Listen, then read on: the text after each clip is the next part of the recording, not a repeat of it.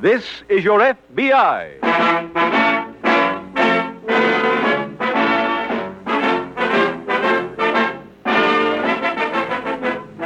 This is your F B I, the official broadcast from the files of the Federal Bureau of Investigation.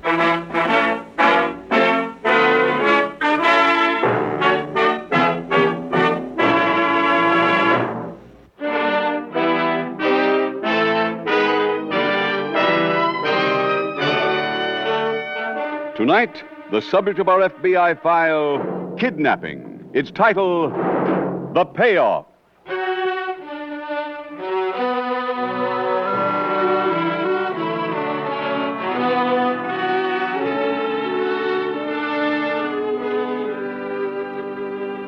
Styles change in crime just as they do in automobiles or clothes. Less than twenty years ago, it was estimated that there were three thousand kidnappings a year, or more than eight every day. Today, there are comparatively few. That happy situation has not come about because criminals became tired of collecting ransom. It was the direct result of two things. The first was the federal kidnapping law passed by Congress in the early thirties, which gave your F B I jurisdiction over any kidnapping in which the victim was transported across a state line. The second reason for the decrease in kidnappings is a man. His name is J. Edgar Hoover. He is the one who realized that crime was being put on a business basis, and he determined to put law enforcement on that standard. Tonight's case is an illustration of how your F B I moves into action on one of the rare occasions that a kidnapping does occur.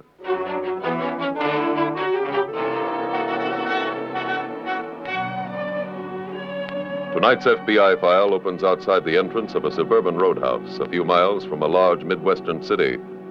It is early evening as a well-dressed middle-aged couple leave the roadhouse and start walking through the parking lot toward their car.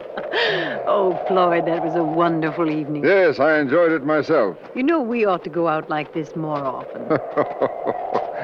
That's what we always say, Grace. Mister Elmore. Hmm? Elmore. Oh, who's that? I don't know. Are you Mister Elmore? Yes. Phone call for you. For me? Oh, maybe it's one of the children. They said it was important. You know who's calling? No, sir. Uh, Grace, you go to the car. I'll be right back. All right, dear. Sorry, I didn't find out who it was. Probably is one of our children.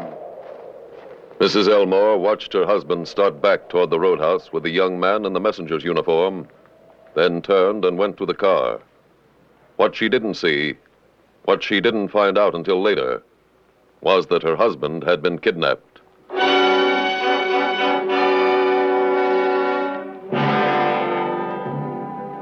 Later that night, at the local F B I field office, Special Agents Taylor and Nelson report to Agent in Charge Marshall. You sent for us, sir? Yes. Got a report a man named Floyd Elmore has been kidnapped. When?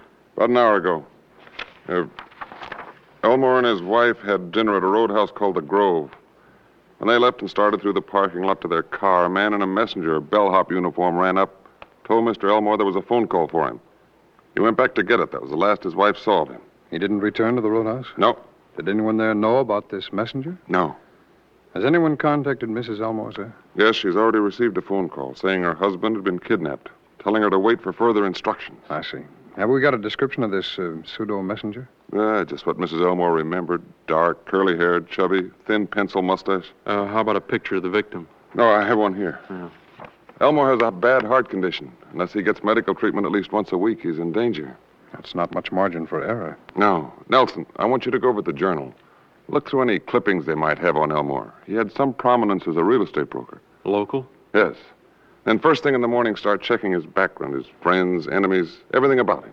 Want me to work on that with Bill, sir? No, Taylor. You, you report immediately to Elmore's apartment with another agent. Stay there till the kidnapper makes a contact. Apartment building's a large one. You can go in safely without causing any suspicion.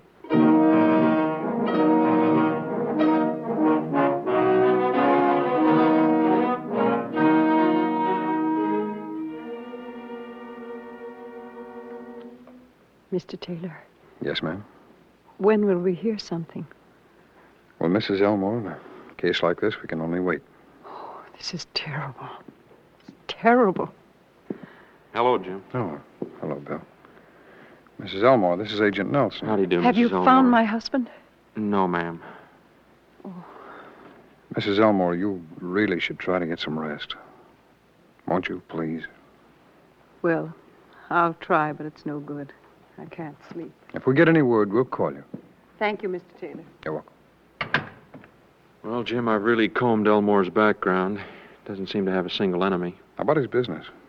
Everybody who works for him or with him seems to be genuinely fond of the old man. Mm. Did you get any idea of his financial condition? I'd put him in the well-fixed class. Not rich, but comfortable. He's always had a good reputation. Huh. Any indication it was an inside job? Well, almost no one knew the Elmores were going to the Grove last night except close friends and their two daughters. Where are the daughters? Oh, they're both married and living in California. How do they know about the Grove? Well, the Elmores go there every anniversary. Mister Taylor, this letter just came. Our regular postman delivered it. Oh, may I see it, please? Yes, here. Thank you.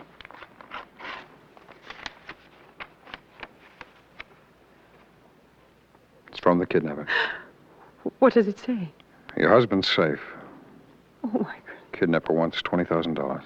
What's the postmark? Um, mailed last night at River Falls.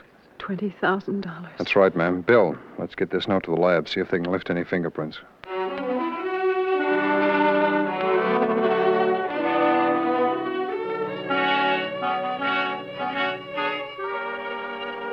The investigation on a kidnapping really moves into action with the arrival of the ransom note, and this case followed the pattern. Missus Elmore managed to raise the necessary twenty thousand dollars. A few fingerprints were found on the note. Two belonged to the victim, Floyd Elmore. The others could not be identified. They were put on file. Now there was another delay. The first note told only how much ransom the kidnapper wanted. There were no instructions on how delivery was to be made. A day passed. Two days. Bill, we've gotten the second note. Does it contain instructions? Yeah, the kidnapper wants Missus Elmore to put an ad in the paper telling him how much money she could get together. What's the code? It's to be an ad for a used car. Mm. Dictated, Jim. I'll write it out. Okay. nineteen thirty Buick sedan. For sale or trade, one hundred dollars. A hundred? Yeah, he instructed Missus Elmore to make the price of the car one percent of the amount that she had raised. Mm. Any signature on the ad? Well, not yet. We'll have to go to the vocation file first. What for? Well, among the instructions was this paragraph. Um, oh, here it is. Hire a motorcycle rider for a dangerous assignment. He'll deliver the money after I've decided you really mean to redeem your husband. Mm, I rode a cycle all through college. You did? That's great. Anything going into the ad about the rider? Well, put down your name and home address. Mm, right.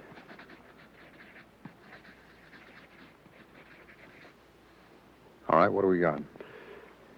nineteen thirty Buick sedan for sale or trade, one hundred dollars. Mm. Jim, shouldn't that be two hundred? He asked for twenty thousand. No, the S A C advised Missus Elmore to offer ten. Then if he doubles it, why, she's still got enough. Yeah, and that's it, except for my name and address. Okay. I'll call Missus Elmore now and have her insert it in tomorrow's papers.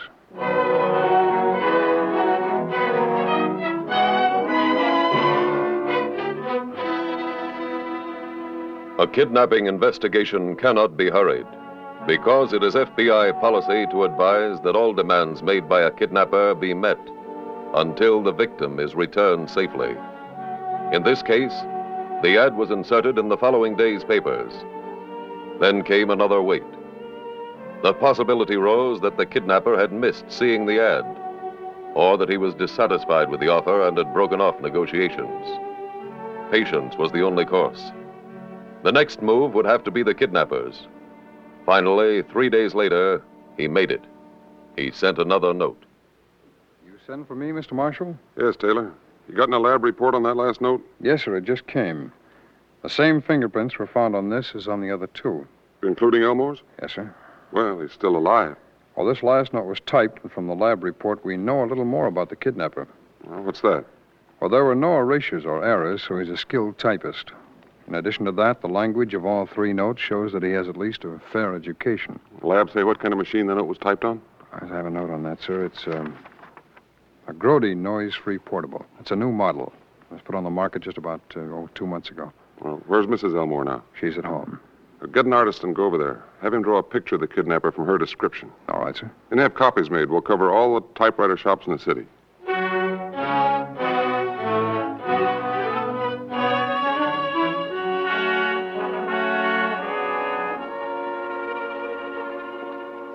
In a large city, there are hundreds upon hundreds of stores that sell typewriters. Each outlet was called on. Each employee shown a vague likeness of the kidnapper. one hundred fifty special agents blanketed the city, and finally the right store was found. A sales clerk remembered the man. He'd paid cash. The clerk didn't know the man's name or address. He did remember waiting on him a few other times.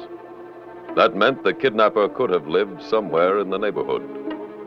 A circle with a one-mile radius from the typewriter shop was drawn on a map of the city, and your F B I began a discreet house-to-house canvass, contacting the owners and janitors.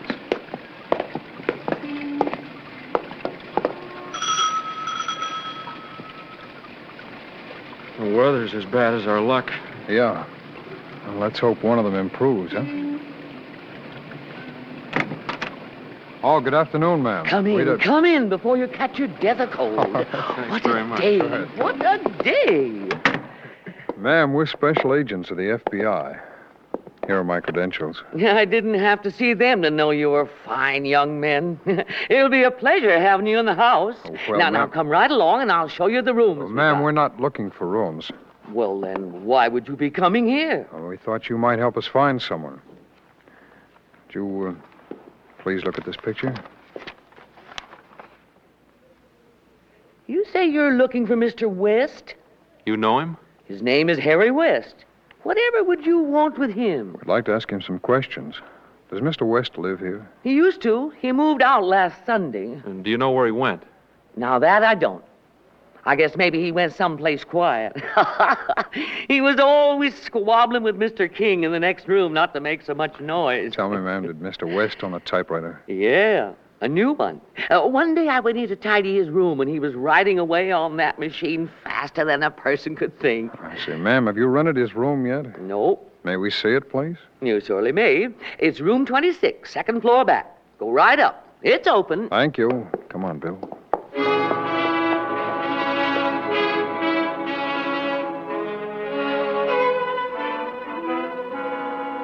An empty beer bottle was found under the bed in the room Harry West had vacated. And that was all. The bottle was sent to the laboratory. Fingerprints were found on it. Fingerprints that matched the ones on the ransom note. Now your F B I knew a name. Harry West. From there it built a more complete description. Bits and pieces were contributed by the landlady, a bartender at the corner saloon, an old lady at a newsstand. They added up to a man five feet eight inches tall, about thirty-five years old, weighing approximately one hundred ninety pounds, with blue eyes, stooped shoulders, and a harsh voice. That was as far as your F B I could go until the victim was returned.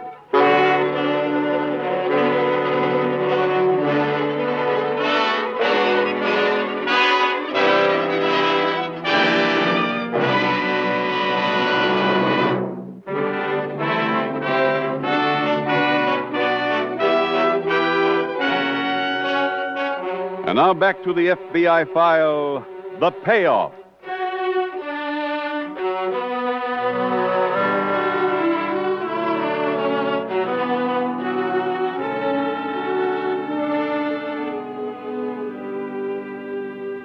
Perhaps there are some listening to this program who feel that the special agents have moved very slowly in this investigation. There is a reason for that. Your F B I strives for consistency rather than speed. It gathers every tiny shred of knowledge about the person it seeks. It hunts patiently, sometimes almost ploddingly. But the important thing is it uses infinite care to protect the life of the victim. And it keeps hunting. In one kidnapping case, as yet unsolved, more than twenty-five thousand potential suspects have been cleared. That file is still under active investigation, as all unsolved crimes are. For your F B I recognizes only two reasons for closing any file. One is the capture of the criminal. The other is proof of his death. For so long as a fugitive lives, The F B I wants him, and it keeps hunting till it finds him.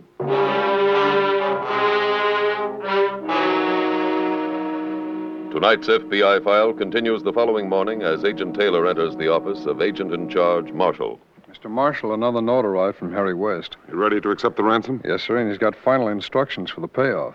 Everything all set on our end? Yes, sir. The motorcycle's been painted white, and Agent Nelson will wear white coveralls as West instructed. Good.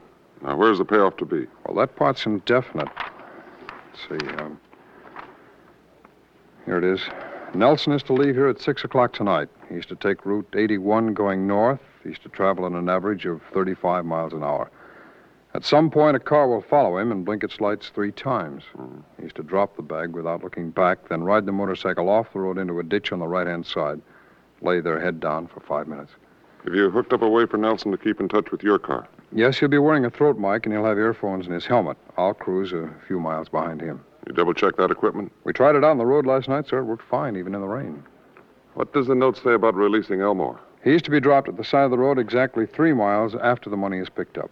Oh, you better take along that medicine of Elmore's. He might need some. I've already gotten a bottle of it from his doctor, sir. All right. Go ahead.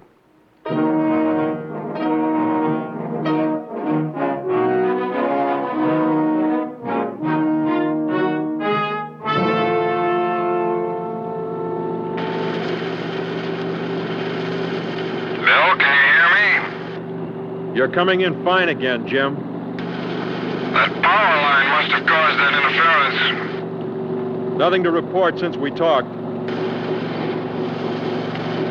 What's your speedometer reading? I've gone an even thirty-two miles. I've gone thirty-one. You may be too close at a mile. Dropping back. Pace is now thirty miles an hour. twenty-five. Pace here, thirty-five. Bill, any ditch beside the road where you are now? There's one just starting. How's the traffic? Very light. Jim. What is it? The car behind me. Speed up a little. Right.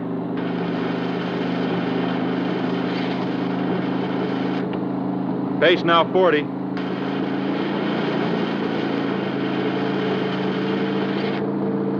Now forty-five. He's still with you? Yeah. There go his headlights. He's blinking. That's two. There's three. I'm dropping the money bag. I'm heading for the ditch. Here I go.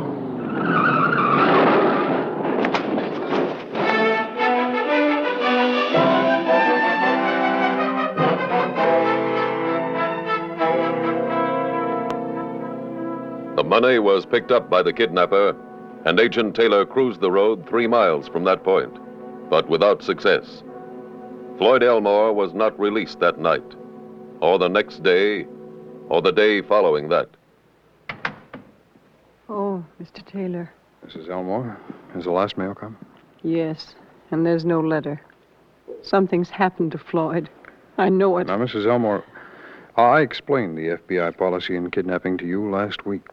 We feel your husband's safety comes before catching the kidnapper. But where is he? What have they done to well, him? That we don't know, ma'am. Kidnapper has the ransom money. He had to have been the one who picked it up. No one else knew the code. What can we do? Well, ma'am, we'd like your permission to send every bank the list of serial numbers on the ransom bills. Yes, do it. Fine. I'll call you the minute we hear anything.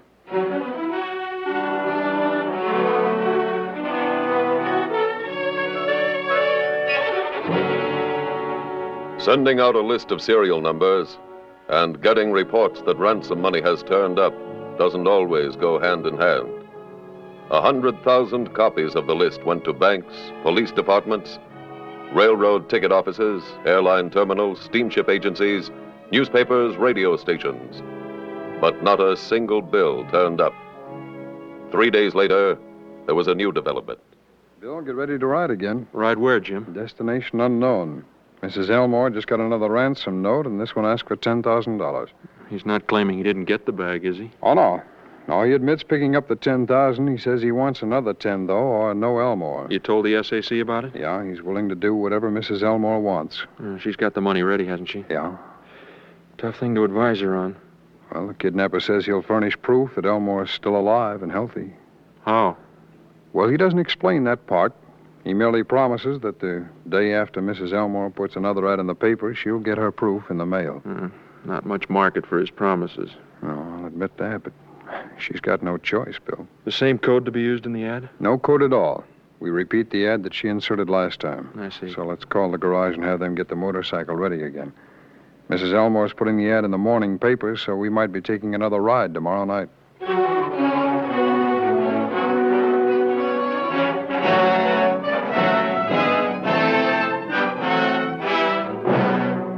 This time, the kidnapper kept his promise. After the appearance of the ad, Missus Elmore received another note. The instructions were that the payoff was to be made in the same way, at a time to be specified by the kidnapper. By way of proof that Elmore was still alive, a claim check accompanied the ransom note. A claim check for films left at a downtown camera shop. Mister Marshall, I've got those pictures. Fine, let's have a look at them. Here you are, sir. Thanks.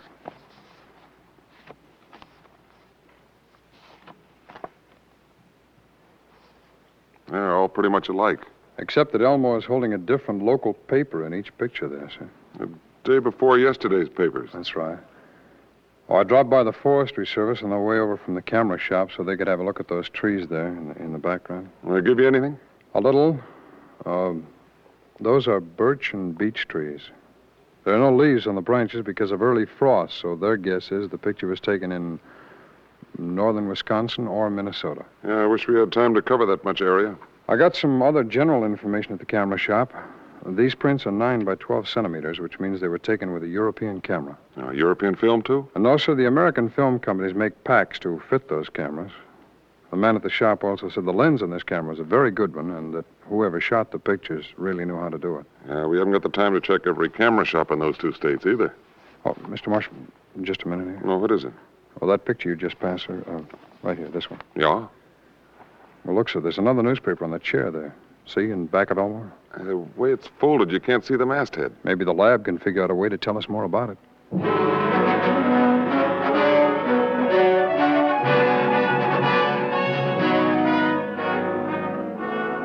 The lab gave us a lead, Mister Marshall. Oh, how? They enlarged the picture enough so that we could read the bottom of the front page. Did that tell you what paper it was? No, sir, but Agent Nelson went over to the out-of-town newsstand. He was going to comb through all of the... Uh... Oh, excuse me. Certainly, sir. Marshal. Agent Nelson calling, Mister Marshall. That newspaper's the Challen Wisconsin Gazette. Good. Head right for the airport. Taylor will meet you there.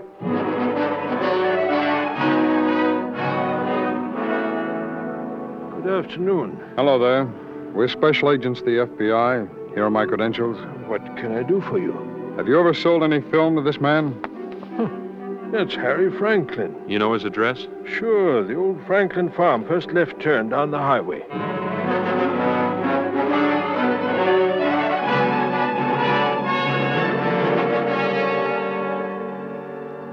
Bill, that's Elmore coming out of the house now.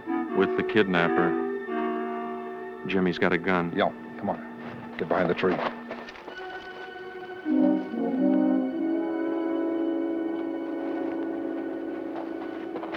I'll take the gun, Franklin. What, what is this? You're all right now, Mister Elmore. We're special agents of the F B I. We've come to take you home.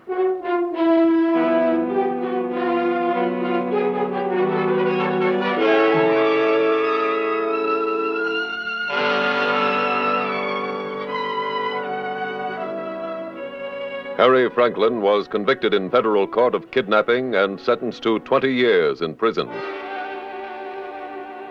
A search of the farmhouse after Harry Franklin's arrest revealed where he had hidden the ten thousand dollars that was to have been only the first installment of the ransom. In Franklin's confession, he admitted intending to kill Elmore and keep sending further ransom demands. Thus, not only was a life saved, but the family nest egg the Elmores had put aside was kept intact. And so once more, the men of the Federal Bureau of Investigation showed that theirs is an efficient, smoothly operating machine for law enforcement, for the protection of your lives, your property, and your freedom.